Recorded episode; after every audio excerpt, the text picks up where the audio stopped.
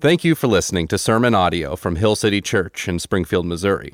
We are a community of believers who exist to glorify God by making disciples who bring gospel restoration to our city and world. For more information about Hill City or to support our ministry, you can find us online at hillcitysgf.org. And he came down with them and stood in the plain, and the company of his disciples, and a great multitude of people out of all Judea and Jerusalem, and from the sea coast of Tyre and Sidon, which came to hear him, and to be healed of their diseases. And they that were vexed with unclean spirits, and they were healed. And the whole multitude sought to touch him, for there went virtue out of him, and healed them all. And he lifted up his eyes on his disciples and said, Blessed be ye poor, for yours is the kingdom of God. Blessed are ye that hunger now, for ye shall be filled. Blessed are ye that weep now, for ye shall laugh. Blessed are ye when men shall hate you, and when they shall separate you from their company, and shall reproach you, and cast out your name as evil for the Son of Man's sake. Rejoice you in that day, and leap for joy, for behold, your reward is great in heaven. For in the like manner, did their fathers unto the prophets. But woe unto you that are rich, for you have received your consolation. Woe unto you that are full, for you shall hunger. Woe unto you that laugh now, for you shall mourn and weep. Woe unto you when all men shall speak well of you, for so did their fathers to the false prophets. Awesome. Let's go into Luke chapter 6. So, we're introduced to this scene, and I want to get us the picture. So, Jesus has been up on the mountain and he's been praying. And then he comes down the mountain, and we have now one of his first sermons that he gives to the people. And this is a little side note, but if, if you're, a, as the Jews would read this, if you're a Jewish reader reading this, knowing that Jesus is this promised Messiah, for Jesus to be up on a mountain and then come down to give his word to the people would all of a sudden give you a flashback to the story of Moses being up on Mount Sinai, hearing from God, and then going down to the people to tell them God's words to them. So it's this cool little picture of Jesus even fulfilling uh, this. Uh, I didn't mean Moses. Yeah, I meant Moses, of, of Jesus fulfilling this, this plan of the Old Testament. Perfect illustration of that. And so Luke records, he comes down off the mountain, there's this group of people there, and he has his disciples. And if, if we can set the scene, I imagine his disciples are right here, right in front of him, and then out is this multitude of people that have come because by this time he is starting to make a name for himself. People have heard of him, so people come from all around to hear his words, and this is his first sermon. Now, we have a couple of accounts of this in the Gospels, right? In the book of Matthew, it's called the Sermon on the Mount. You guys read it from the book of Matthew. Luke will call it the Sermon on the Plain or a level place. It's kind of funny, even how their perspective. So, so Matthew records and he's like, man, this was a great mountain. And Luke's a little unimpressed, like, nah, it's kind of a plain. It's really like a plateau. You know, I can, I can picture Luke, you know, looking around like, man, thought the Rocky Mountains would be a little rockier than this. You know, that John Denver guy. His, yeah, I think that's my second Ace Ventura, you know, uh, Jim Carrey quote in the past two sermons. So you guys can look that up later. We have two different accounts of this. And it's possible these were two different sermons, that Jesus kind of preached the same sermon in two different places and, and include the words. But the accounts are a little bit different. You can read it in Matthew, but Matthew is a little bit longer. Luke's a shorter version of this, and Matthew will add kind of a heart level to all the things that Jesus is going to talk about. And so Jesus comes in on the mountain, and his first sermon, he starts like this Blessed are you who are poor, for yours is the kingdom of God. One of the things they teach you whenever you learn how to do public speaking, those of you that speak publicly or learn how to do that, one of the things you're supposed to do at the very beginning of your talk is do something to capture the attention of the audience. Right? Story, an illustration, something to give your people, your audience, a reason to listen. And talk about capturing the attention of the people. Blessed are you who are poor, for yours is the kingdom of God. Jesus has just singled out the marginalized, outcast, down and out, and called them blessed.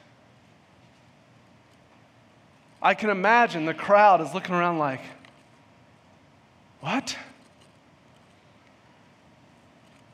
Blessed are you who are poor. Like he's joking, right?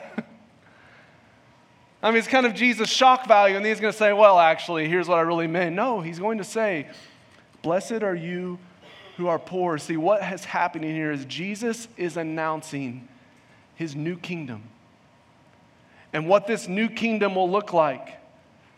Every other teacher would come and he would give an interpretation of the old kingdom.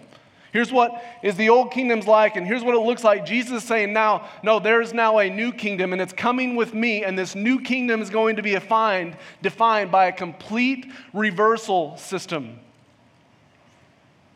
Blessed are those who are poor. That the kingdom of Jesus is good news to the marginalized, to the oppressed, to the poor, to the sick. And he uses this term blessed, right? And if you're taking notes, the term blessed literally means happy or fortunate. Happy are the poor. What? Fortunate are the poor. For theirs is the kingdom of heaven. See, Jesus is not going to tell us how to get into his kingdom. He is going to tell us the reality of those that are living in the kingdom. And the reality is going to look very different. It's really a tale of two kingdoms.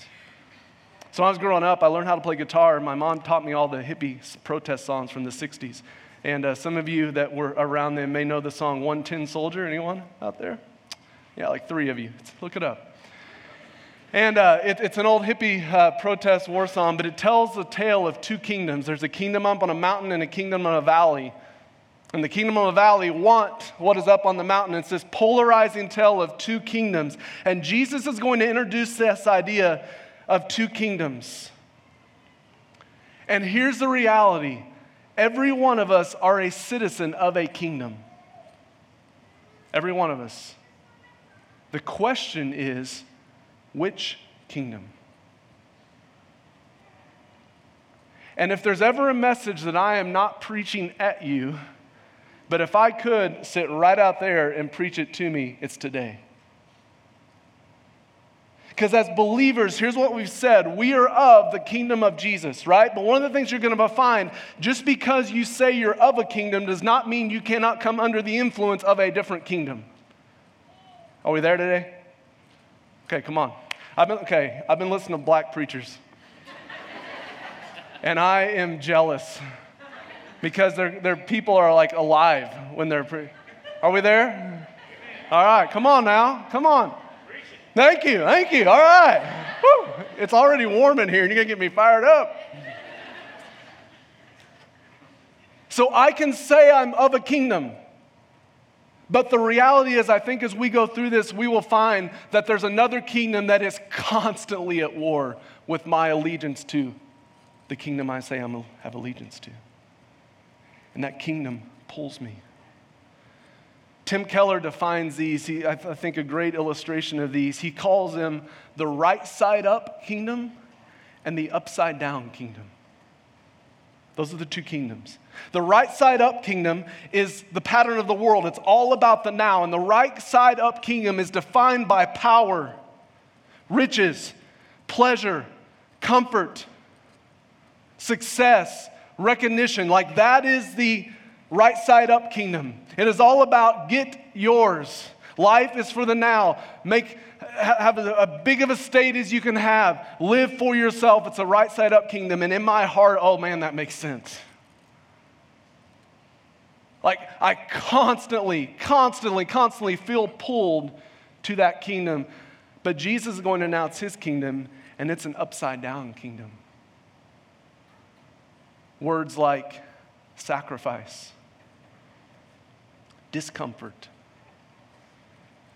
grief, meekness, humility, exclusion.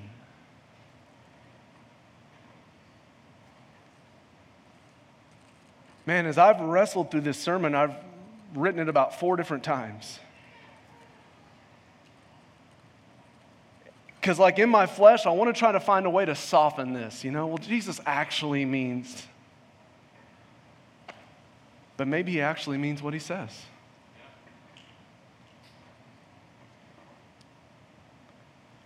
And he lifted up his eyes to his disciples and he said, Blessed are you for who are poor for yours is the kingdom of God. And then down in verse 24, this is different than Matthew's account. Jesus will give blessings and then he'll give woes that are tied to each one. In verse 24, he says, But woe to you who are rich, for you have received your consolation. Now, pause. Here's all, I, I say this every time. Here's always the temptation. All the college students, like, Yep, see, we're close to Jesus, right?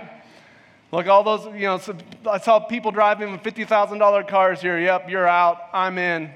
Because I, I, I, drove up in my 1992 Toyota Corolla. I don't even know if they made those then, right? And I eat ramen noodles every like I'm in. By the way, ramen noodle thing, like now they're charging you $14 for ramen noodles in these hipster towns. You realize that? Yeah, I was in Nashville. It's like the cool thing is go pay $14 for ramen noodles. I'm like, that is a brilliant business plan. Because how much do those cost? Like 32 cents? Like there's the profit margin. So someone start that in town and give a lot of money to our church.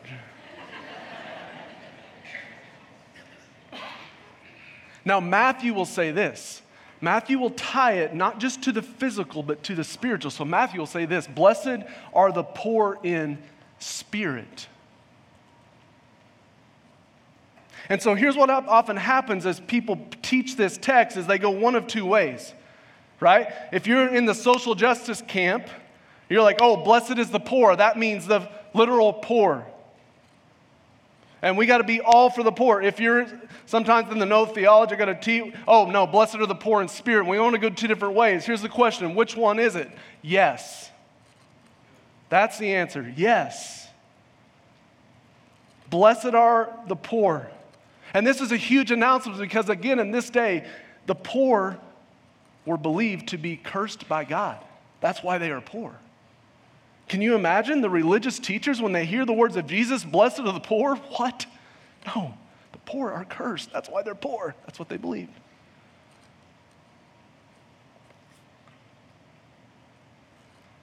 How could the poor be blessed? Here's why because if you're a poor person, you realize that everything is a gift.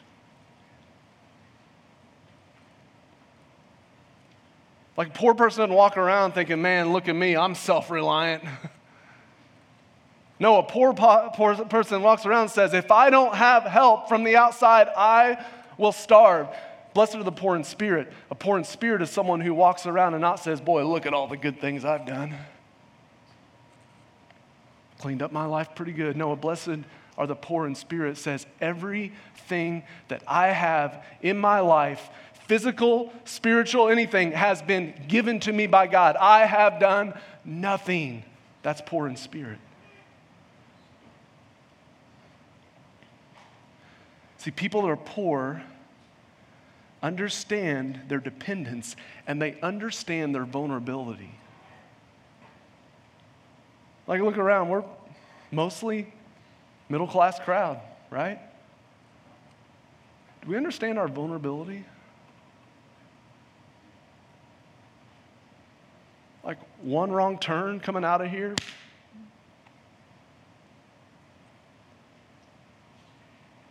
The one thing the poor don't struggle with is their vulnerability. They understand it. Blessed are the poor. There's a spiritual bankruptcy that comes with an idea of being poor, being poor in spirit, understanding that God owes me nothing, absolutely owes me nothing. That I am bankrupt, like my account of righteousness is completely empty. I have nothing to barter with God about. Zero. I'm spiritually poor. I'm at the mercy of God. Verse 21 Blessed are you who are hungry now? For you shall be satisfied. In verse 25, woe to you who are full now, for you shall be hungry. Now, I imagine, let's kind of bring the original context. I, I think as he's teaching this, he's also looking right at his disciples. You see it at the beginning. He stood up and he said to his disciples, I think here's what he's communicating to his disciples You have left careers. You have left Levi, a tax collector, a lucrative career. You have left Peter, your career as a fisherman, where you have plenty of fish to eat. And disciples, listen, there will be a day that you will be hungry. And there's a good day coming that you will suffer greatly, and all of the disciples die horrible deaths. You realize that, right? And so I think he's, he's talking directly to them, obviously for the benefit of them, for the benefit of us to understand what his kingdom is about. And he said, Blessed are you who are hungry. Now, Matthew will say this Blessed are you who are hungry and thirst, and, and, and he'll tie it to this idea of righteousness. And here's the idea Blessed, happy, fortunate are you who have this spiritual hunger, this deep longing for God, this deep desire to um, live the way God has called you to live. Happy and blessed are you who want to feast on Christ, to learn that this, the satisfaction that we are all looking for does not come from a bigger insert whatever, house, boat, money, paycheck, whatever, that it comes from Christ.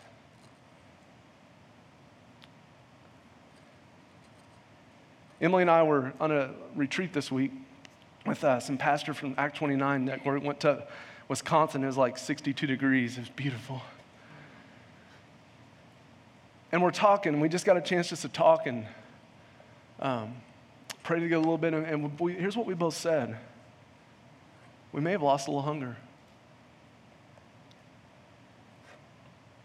Like we both kind of challenged ourselves and said, is there this deep longing not just for church and people of God, but as there's a deep longing to know Christ. And what's that mean? What's that look like? To feast on Him, to not put our hope in the now. And both of us saying, like, we may be full on the world, therefore, not really full. And we need to press in and feast. Blessed are you who have a hunger now and what's the promise? You'll be satisfied. Because we're all looking for it, right? I mean, we're all looking for satisfaction. Every single one of us is looking for something. This promise is Blessed are you who know where to feast, because you will find satisfaction. Verse 21 Blessed are you who weep now, for you shall laugh. And woe to you who laugh now, for you shall mourn and weep. Now, here's what he's not saying. He's not saying we should walk around like, oh, I'm so sad. No, right? We should get with our friends. We should have a nice meal. We should tell stories. We should laugh deeply.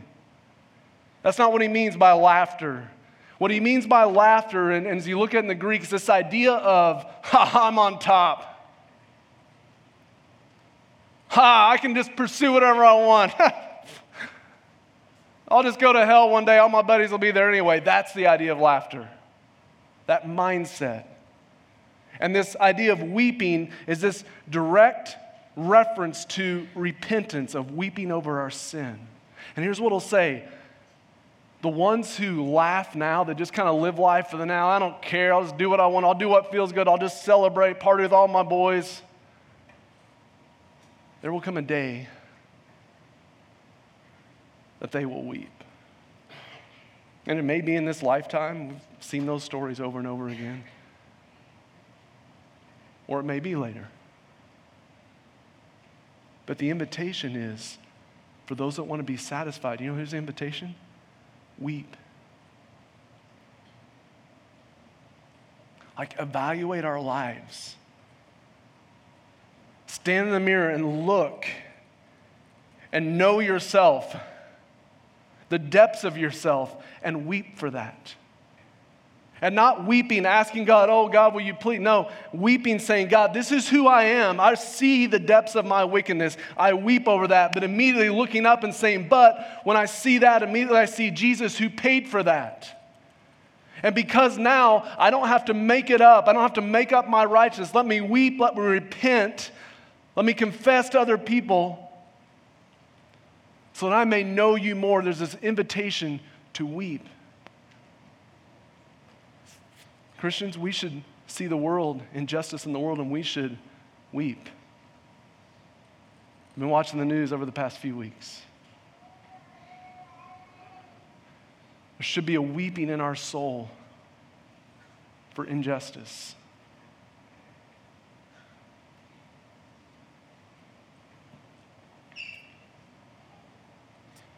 Verse 22 Blessed are you when people hate you, and when they exclude you and revile you and spurn your name as evil on account of the Son of Man. Rejoice in that day and leap for joy. For behold, your reward is great in heaven, for so their fathers did to the prophets. And then verse 26 Woe to you when all people speak well of you, for so their fathers did to the false prophet. Again, I think he's talking right to his disciples, and he's saying, Guys, listen to me. You will be rejected. You'll be scorned. You'll be beheaded. You'll be crucified upside down. You'll be boiled alive in oil. You'll be burned at the stake.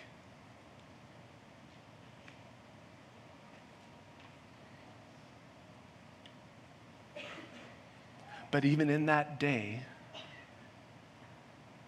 there's a blessedness that will come. And what we find about the disciples, and what you'll find if you read church history, is most of the martyrs went to their deaths with joy.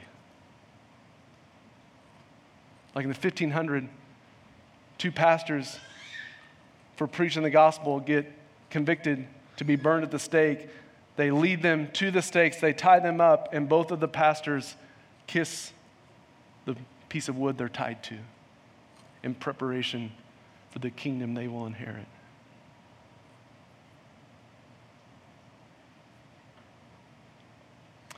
And this truth applies to us. Blessed are you when people hate you. Now, this doesn't give you an opportunity to act like a jerk. Sometimes you're hated because you're a jerk.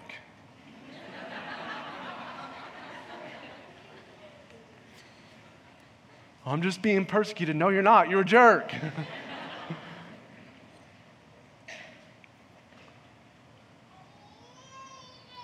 Here's what we must know there are two kingdoms. And if you and I want to live in the kingdom of Jesus, at some point in our life, the kingdom of Jesus will clash with the, with the kingdom of the world. Do you realize that? They are two incredibly different kingdoms. And if you try to live out your faith in this world, at some point it will clash with that kingdom and you will suffer. You will be persecuted. And especially, especially, we have a lot of you that are trying to dive into ministry and looking, well, how does God equip me to serve in His church, to do good out in the world? Here's what I promise you you step into ministry, watch out, baby. You will be persecuted. I'm not just talking from non Christians. As a matter of fact, some of the most toxic venom comes from others inside the church.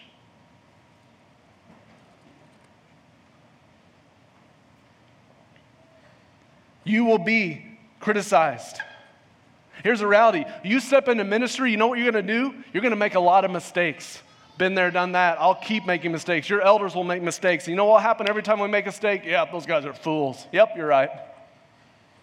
You're right. Those guys don't know enough. Yep.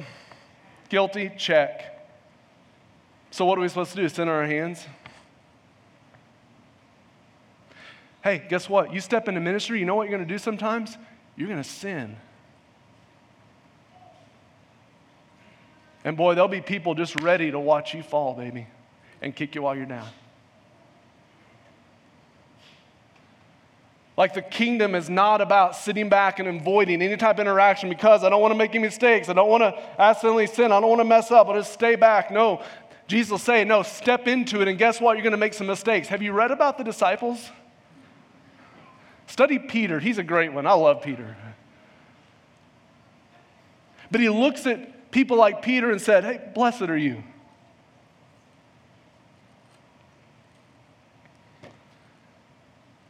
Hear me, Hill City. If you want to make a difference in this world, you must let go of your idol of approval because you will not always have it. And a matter of fact, if you have it, you might ask yourself, Am I really doing what I'm supposed to be doing?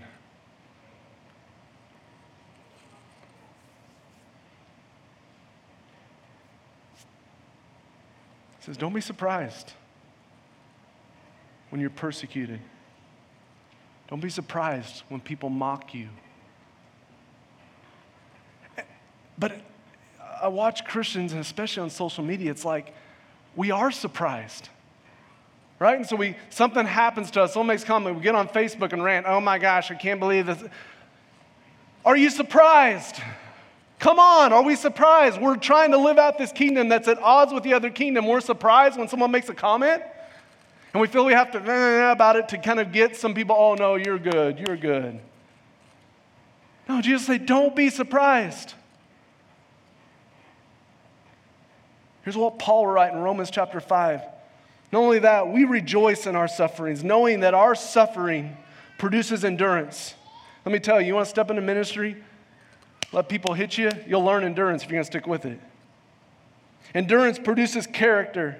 Character produces hope, and hope does not put us to shame because God's love has been poured into our hearts through the Holy Spirit who's been given to us. So here's what happens as you step out and start doing things and trying to live out this kingdom here, you will be laughed at.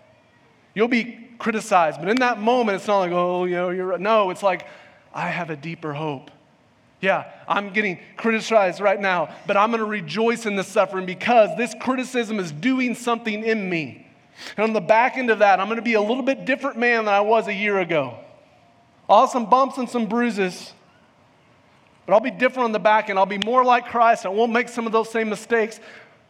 We'll invest in lies and see people change along the way. I'm going to keep going. It produces in you an endurance and a hope and a character. And so Jesus will say, rejoice. And notice what he says, because here's what we want to do sometimes with suffering. We want to say, oh, he's saying rejoice because one day you'll be in heaven, which is true. But look what he says rejoice in that day. What day? The day you're persecuted. So don't go to Facebook and rant. Go to God and say, God, thank you that you counted me worthy to suffer and that in this suffering, you are doing something in me. You are producing something in me that's eternal. I'm going to evaluate my mistakes. Yep, did that wrong. Yep, that, yep, that, yeah. But Jesus even knows your grace is sufficient. You use flawed people. I'm going to keep going.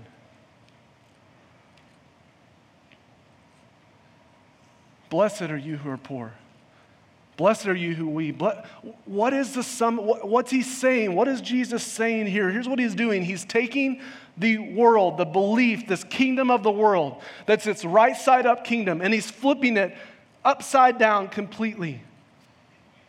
Saying, My kingdom, for those of you that want to follow me, my kingdom is at odds. It's directly opposite to the kingdom of this world. It's a reversal of our system of value. So, uh, this summer is the summer of the wedding. I have like 14 weddings in three weeks or something like that. Did a wedding yesterday up in Columbia.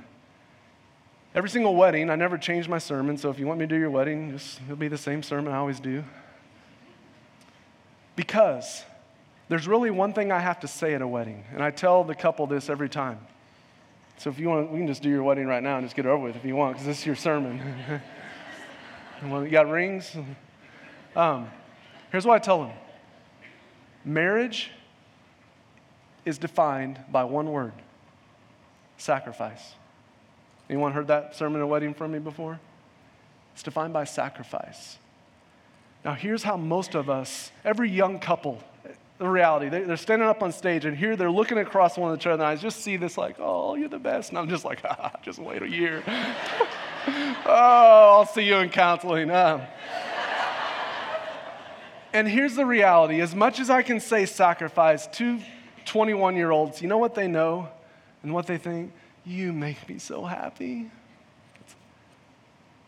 And for them, love is like this oh, I'm so happy because of you. And here's what I want to tell them like, one day, you know what your spouse is going to be? Not someone that makes you happy, it's going to be someone that holds a big mirror and shows you all of your ugliness. For those of you who've been married a, a while, is not the word sacrifice lay down your life for the other person? See, it's a complete reversal in value. And our world approaches marriage, relations, all about, oh, you make me so happy. And the gospel will say, hey, I get to lay down my life for you.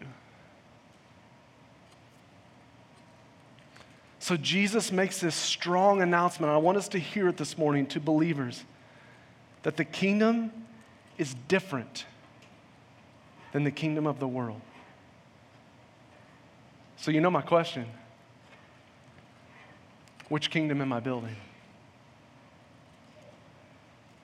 And that's why I didn't want to stand up here and do this sermon today. Because if I think about what takes up my time and my thoughts, my worry, my planning, is it not mostly my kingdom? Like, let's be real for a second. The things that you and I worry about, like, how many of you spend any time, and don't you have to raise your hand, worrying this week about, will I have food tomorrow? You know what we worry about? Man, can I afford to go on that vacation? Will I have enough in retirement? What? Jesus is talking to those of us that so quickly our minds can get wrapped up in this kingdom. We can start to believe that blessed are those who are self sufficient.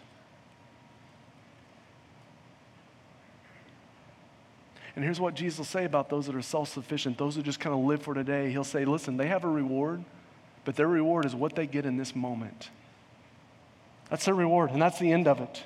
So, whatever joy they can kind of squeeze out now, that's the end. And his promise is if you invest in a different kingdom, you may miss out on some things today. But there's a deeper joy at the end. Like there's this great danger we have as people in our, in our modern blessed culture to think because of our modern conveniences, I'm, I'm just fine, I'm just fine. The right side up kingdom values comfort. Let me keep my schedule free. Let me keep my weekends free. The right side up kingdom values pleasure. Blessed are those who laugh now, like just suck it out of life. The upside down or the, the right side up kingdom val- values power, being on top. And the message for Jesus, when we focus on that kingdom, we actually become the most vulnerable. Like we would look at oftentimes a poor person, a down person, someone that lives this meekness, and say, Boy, they're vulnerable, watch out. And Jesus saying, No, no, no, you have no idea what you're talking about. Because if the right side up kingdom is so good, how come so many celebrities drink themselves to death? Like right now, there's someone wanting what you have. You know that? Like we're blessed people. And here's what they're saying man, if I could just have that and insert what you have, then I would be happy. What would you tell him? Nope, that won't do it for you. Here's what we're doing we're looking at someone else. Man, if I could just have that, then I. W- We'll play that game the rest of our life. The upside down kingdom is sacrifice, generosity, righteousness, meekness. And I've been wrestling with this. Like, I'm sure this has been hard for every generation that's, that's heard these words, as generations has come and go. But as, we, as I take this to now, because I live in 2018, trying to lead a church, 2018, shepherd us together here, here's what I'm wrestling with. Why is this so hard for us to understand? Like, does this not sound like Chinese to you? Blessed are the poor? Does it not sound like completely, uh, like somewhere in our hearts is like, I don't like this? Anyone else besides me?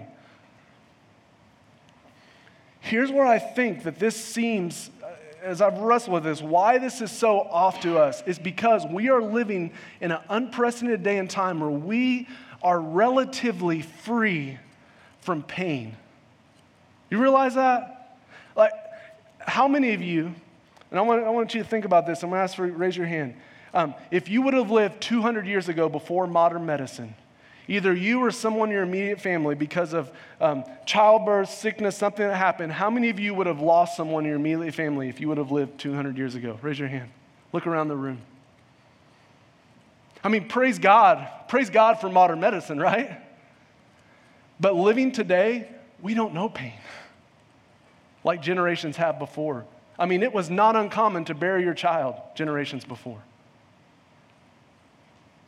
Go to some of these old seminaries, cemeteries, same thing sometimes. Uh, go to some of these old cemeteries and, and walk around and look at the tombs from the 19, early 1900s, late 1800s, and see how many two years old, one years old, six year old there are.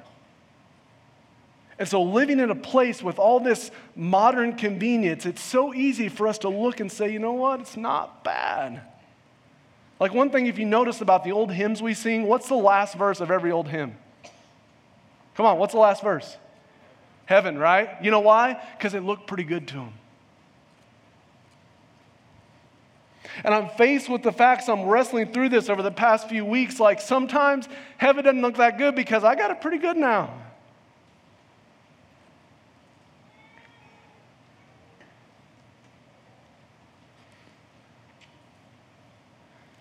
So hear me.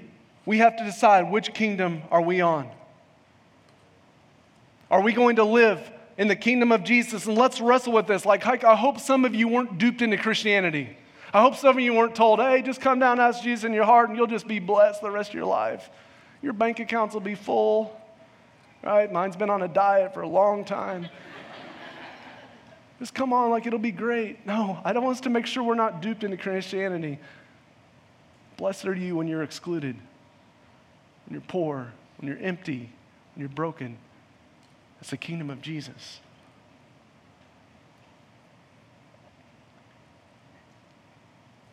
Hear me, Hill City. If we say we're of the kingdom, may we understand, I'm talking to myself, may we understand where our hope is.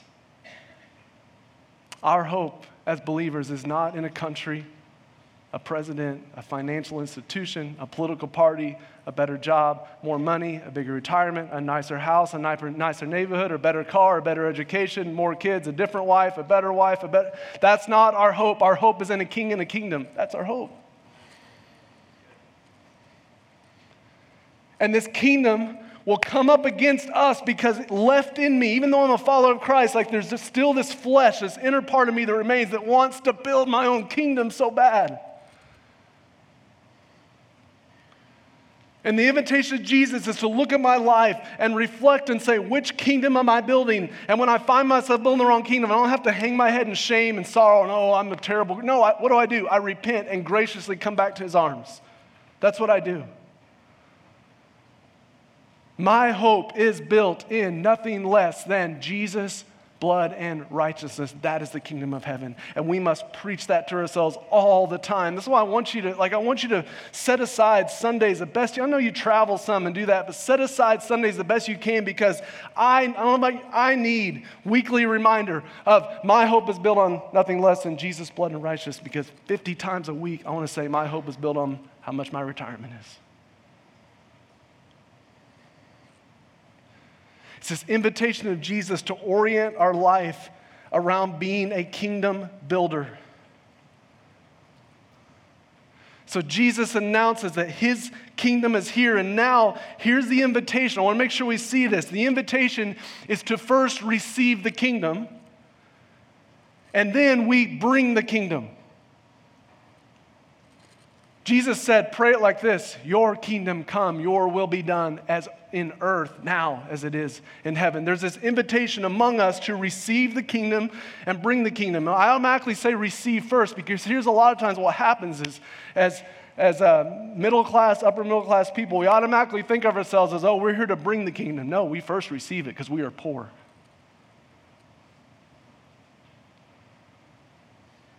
We are poor in spirit. We are needy. So we first receive that kingdom. And understand that this call is something that Jesus lived out for us. Like, here's the gospel Jesus became poor, Jesus became sick, Jesus became sorrowful. Jesus was cast out. He was a no reputation. He was crucified on a cross for you. Jesus fulfilled this for you. Do you realize that? Don't walk out of here saying, I got to earn my way in the kingdom. No, no, no. This kingdom has already been fulfilled for you in Christ. Everything that he says, he lives. So we first receive this kingdom. And then as we receive this kingdom, here's what the Bible teaches that Christ lives inside of us. So we have this indwelling Holy Spirit, this presence of Christ that lives inside of us and empowers us now to put to death the old kingdom and live for this new kingdom. So we receive the kingdom, and then here's the call for believers bring the kingdom. Bring the kingdom. Because we are free not to build a kingdom of this world. You know what we're free to do? Bring the new kingdom. Because we're free not to spend all of our time thinking about how bigger I can get my bank account, we are free to think about how can I bring Jesus' kingdom now. And so here is how the literal poor are blessed. You ready? Because people that have who are living in this new kingdom look at the people that don't have and say, I will pour out my life for you. That's how the poor are blessed. How are those who weep blessed? Because those that have the kingdom look at those who are weeping and say, I will come beside you and I will weep with you. I can't fix it, but I will cry with you. This upside down kingdom has a trickle down effect.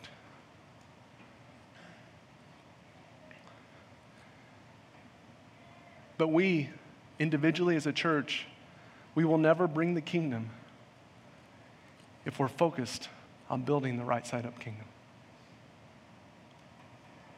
Because they are odds at the two.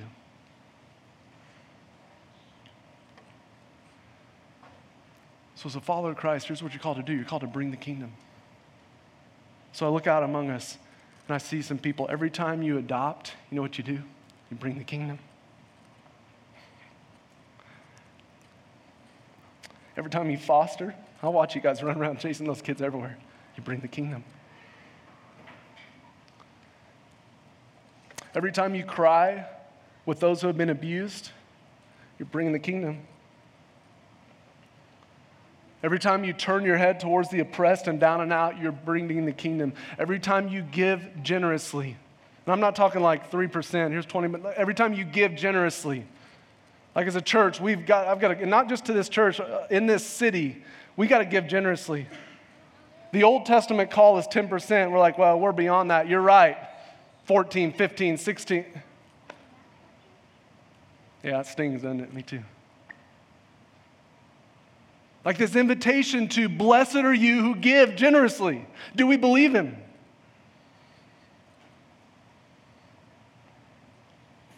Every time you break down racial barriers, you bring the kingdom. Every time you cross cultures that are not comfortable for you to cross, you bring the kingdom. Every time you touch the leper of our society, you are bringing the kingdom. Like this invitation of Jesus is people who are living such a different pattern of their life, a different kingdom, that those around them have this incredible blessing that shows them and reveals this new kingdom. That is the call And this is a corporate call as well. Hear me, Hill City. It'd be so easy for us to build our kingdom and call it church. And as elders, we've been talking and praying, and we're, and we're trying to draw land, a line in the sand, and we're trying to figure out where that line is. Everything in me wants to build a kingdom. But as we start to talk about how to be a church that can make an impact in this city, there's this mirror that says it's not about us, and I don't like it.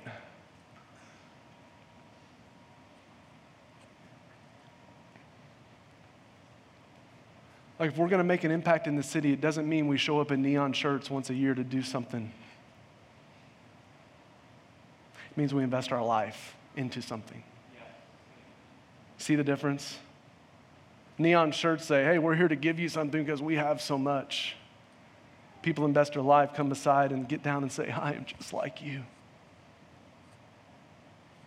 We're no different. I'm just as needy as you are. I'm just as broken as you are. I'm just as prone as you are to screw up my life. Let's walk together. That's the kingdom.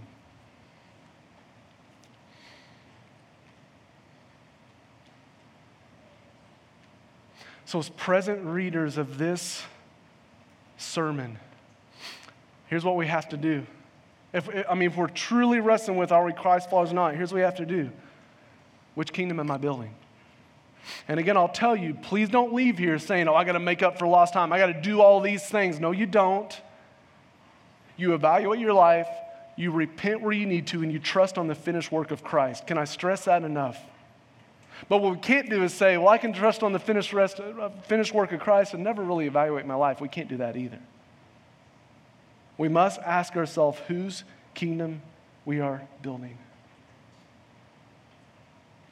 And understand as we're building this kingdom, that there's this final revelation of the kingdom. I want to make sure we understand this.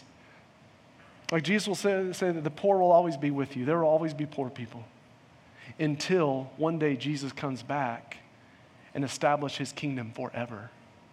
And in that day, all will laugh, all will shout for joy, all's head will be lifted up who are of that kingdom. Which kingdom? Individually, as a family. Let's think about our week. Let's think about the hours this week. Let's think about the mental focus. Which kingdom? And again, hear me, guys, I'm not talking to you, I'm talking to me. I'm sitting right there with you. Here's a final verse I want to leave us with Colossians 3. Set your minds on the things that are above, not on things that are on earth. Set your mind on things that are above, not on things that are on earth. Set your mind on things above. That's the kingdom. Not on things of the earth. That's the right side up kingdom. Why? For you have died. You realize that, Christ follower. When you signed up for this thing, you know what you did? You died and your life now is hidden with Christ, the same Christ that became nothing. Read Ephesians. Who took on the form of a servant, had humility, became the weakest, was cru- like that's your life is hidden in that Christ. And then here's the future hope for when Christ, who is your life, appears, then blessed will be the poor. Blessed will be those who are sad now because you will also appear with him in glory. May we evaluate which kingdom. And then may we repent into the gracious, loving hands of God. Let's pray together. Let's evaluate for a second. Cry out to God. Let loose of your worry and anxiousness that's all about this kingdom. Trust Him with it. Let go of your hope of retirement and trust Him these better. Let go of your hope in more free time this week and trust that He's better. Let go of another show on Netflix and trust that investing in someone is better. God, may we trust you. We confess as believers here, a body of believers, that we are so easy to be about our kingdom. We all confess that together and we throw ourselves on your mercy. We look in the mirror and we say, Jesus, we are wretched worms that so easily want to build our kingdom. We throw ourselves in your mercy, and immediately as we do, we look up and we say, But God. who is rich in mercy, while we were still sinners, bringing our own kingdom, died for us. We plead that. May we believe that. And then now, may that lead us, give us a freedom now to trust you and to live for your kingdom. May we repent individually and as a body of believers. In Jesus' name, I pray. Amen.